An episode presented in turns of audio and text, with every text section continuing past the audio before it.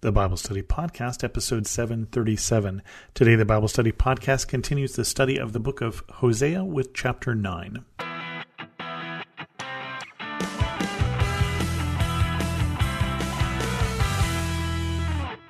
Welcome to the Bible Study Podcast. I'm your host, Chris Christensen. We've got six more chapters, counting this one to finish up the book of Hosea. And guess what? We've got a little more punishment ahead. Punishment for Israel. Do not rejoice, Israel. Do not be jubilant like the other nations, for you have been unfaithful to your God. You love the wages of a prostitute at every threshing floor. Threshing floors and wine presses will not feed the people.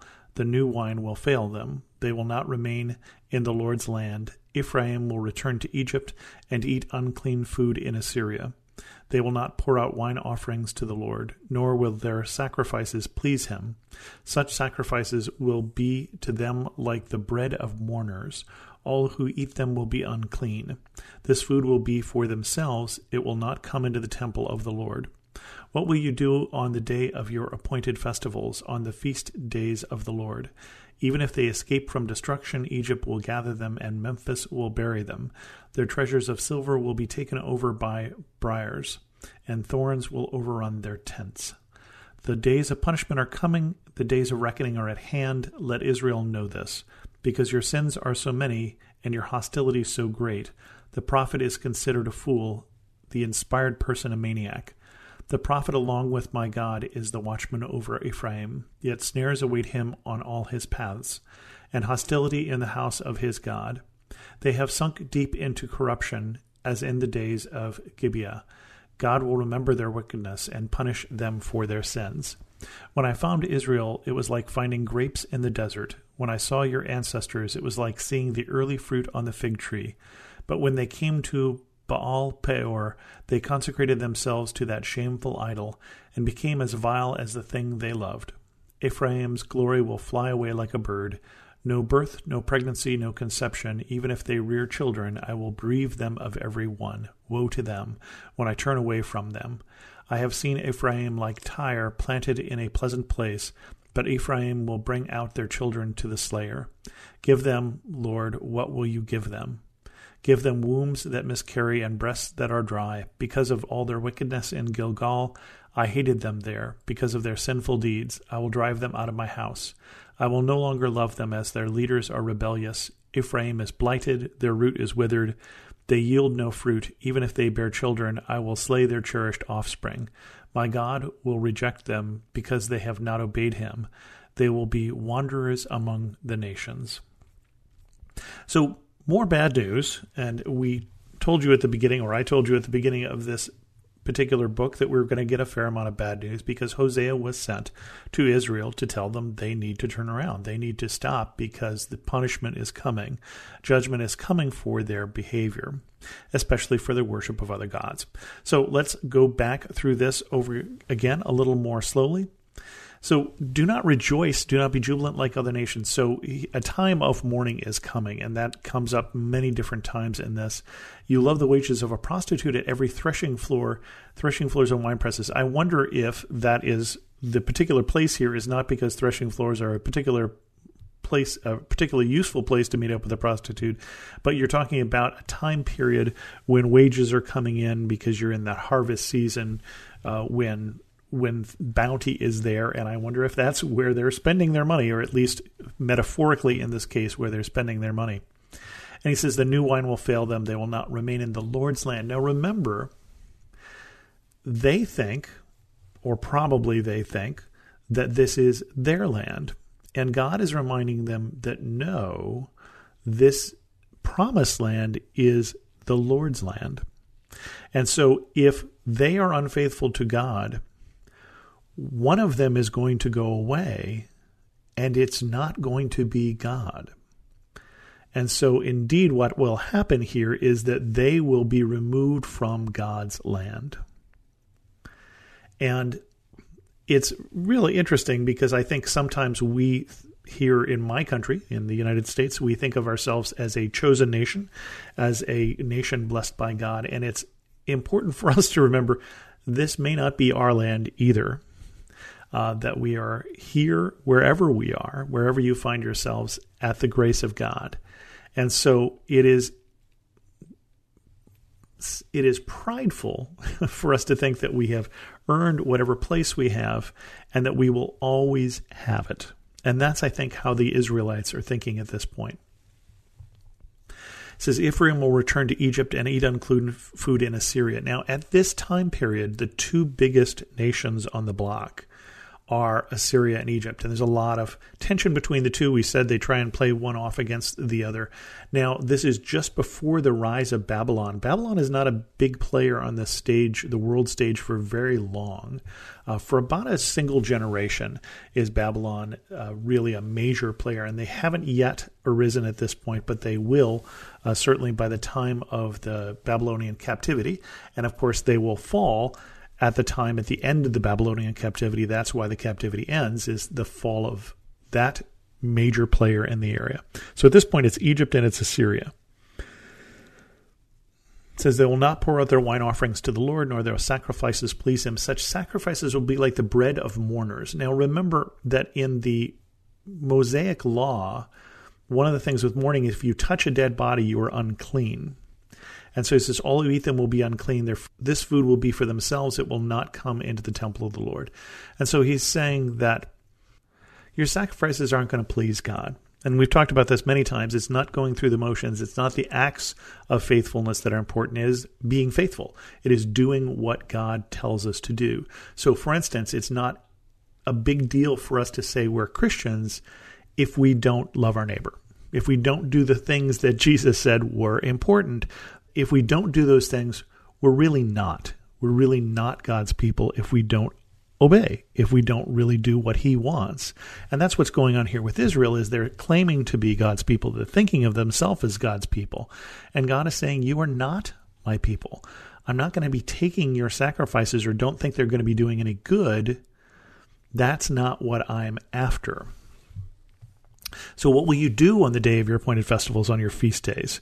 What are you going to do with this worship that you've been doing, this fake half hearted worship, their treasures of silver will be taken over by briars and thorns will overrun their tents. This isn't good. Punishment is coming, and they're going to be turned into um, a wasteland, is really what that is saying.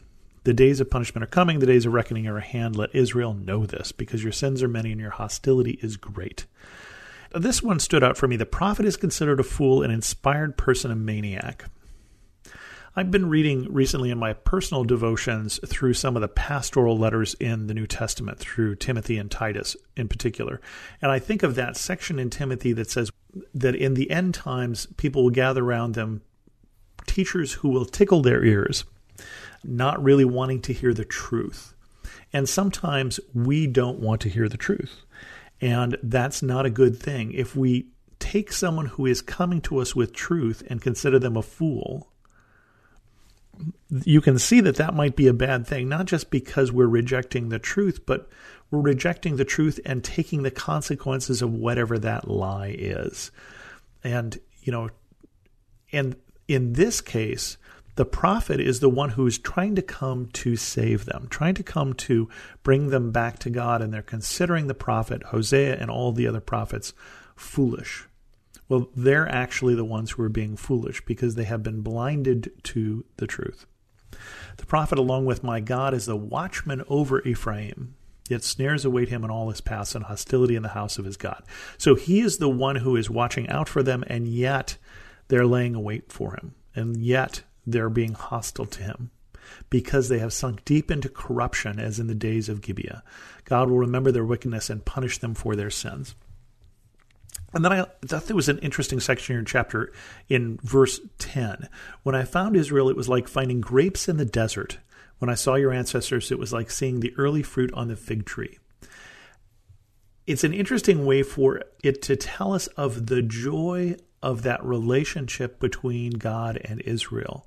When God is finding the faith of Abraham, you know, finding is the word that's used here, uh, as if he didn't know it was coming, but when he is this, you know, bringing the people out from Egypt, when he is dealing with the people of Israel, there is joy in it.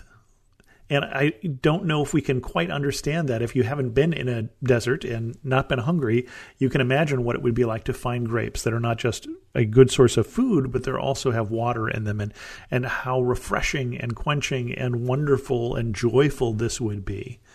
But it says, But when they came to Baal Peor, and Baal was one of the gods again of the Canaanites that they worshipped, and they consecrated themselves to that shameful idol. That shameful idol, as we've talked about, that was worshipped in part with sacrifices of children and things like that that were really vile. And they became as vile as the thing they loved. It's interesting this idea that we will become like that we love. If we love people who are loving, we will become more loving. If we love people who are spiteful and hateful, we will become more spiteful and hateful. If we love God, we will become more like God. If we love Baal, if we love these false gods, they were becoming as vile as that thing they loved. I think that is always true that we become more of where we where our hearts go. Ephraim's glory will fade away like a bird. No birth, no pregnancy, no conception, even if they rear children. I will bereave every one of them, woe to them when they turn away. So, not good news here in terms of what's going to happen. This is very bad news. You know, basically, you're you're going to be cut off. Your line will end. Your nation will be gone. Woe to them when I turn away from them. And we see this theme in the Judges, for instance, of God having his protecting hand on the people of Israel. And then when they turn away from him, he doesn't so much send punishment always as take his protection away. And so woe to them when I turn away from you. Woe to you when I when I am not protecting you. All the things that uh, you don't know, all the things that I have saved you from. I've seen Ephraim like Tyre planted in a pleasant place, but Ephraim will bring out their children to the slayer. Not good news, not good news. Then the Lord, give them, Lord, what will you give them? Give them wombs that miscarry and breasts that are dry. Again, the end of their people. Because of all their wickedness in Gilgal, I hate them. I hated them there.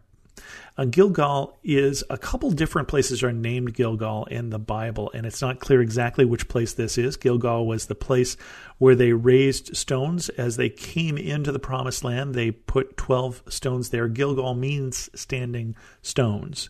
And so there are a couple different places named that. Saul, the king, was anointed at the place called Gilgal. So whether we're talking about one of those two historic places or just a different place of standing stones where they're worshiping false gods, I don't know.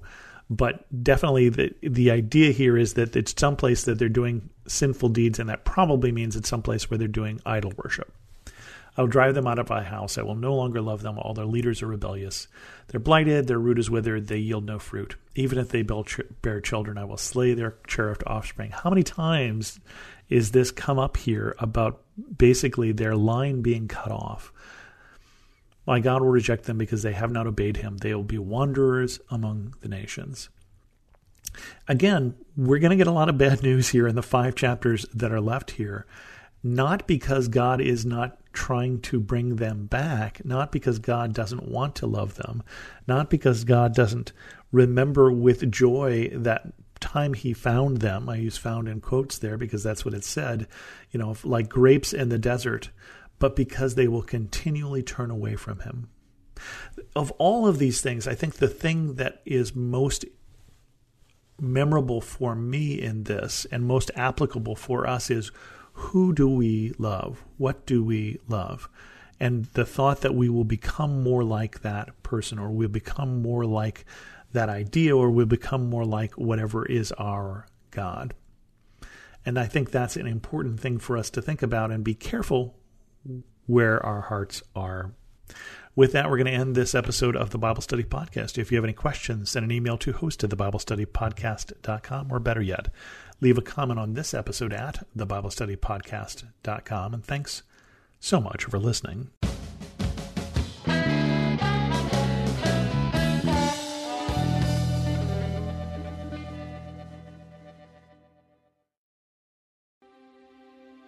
Jesus wants our fears to launch us toward faith. Then he grins and says, Do you trust me? Because together We can do this. With Mornings with Jesus, you can start your day in a positive way. Find hope through inspirational stories and scripture. Go to lifeaudio.com or search your favorite podcast app for Mornings with Jesus. You can also download the Abide app for biblical meditations at abide.com.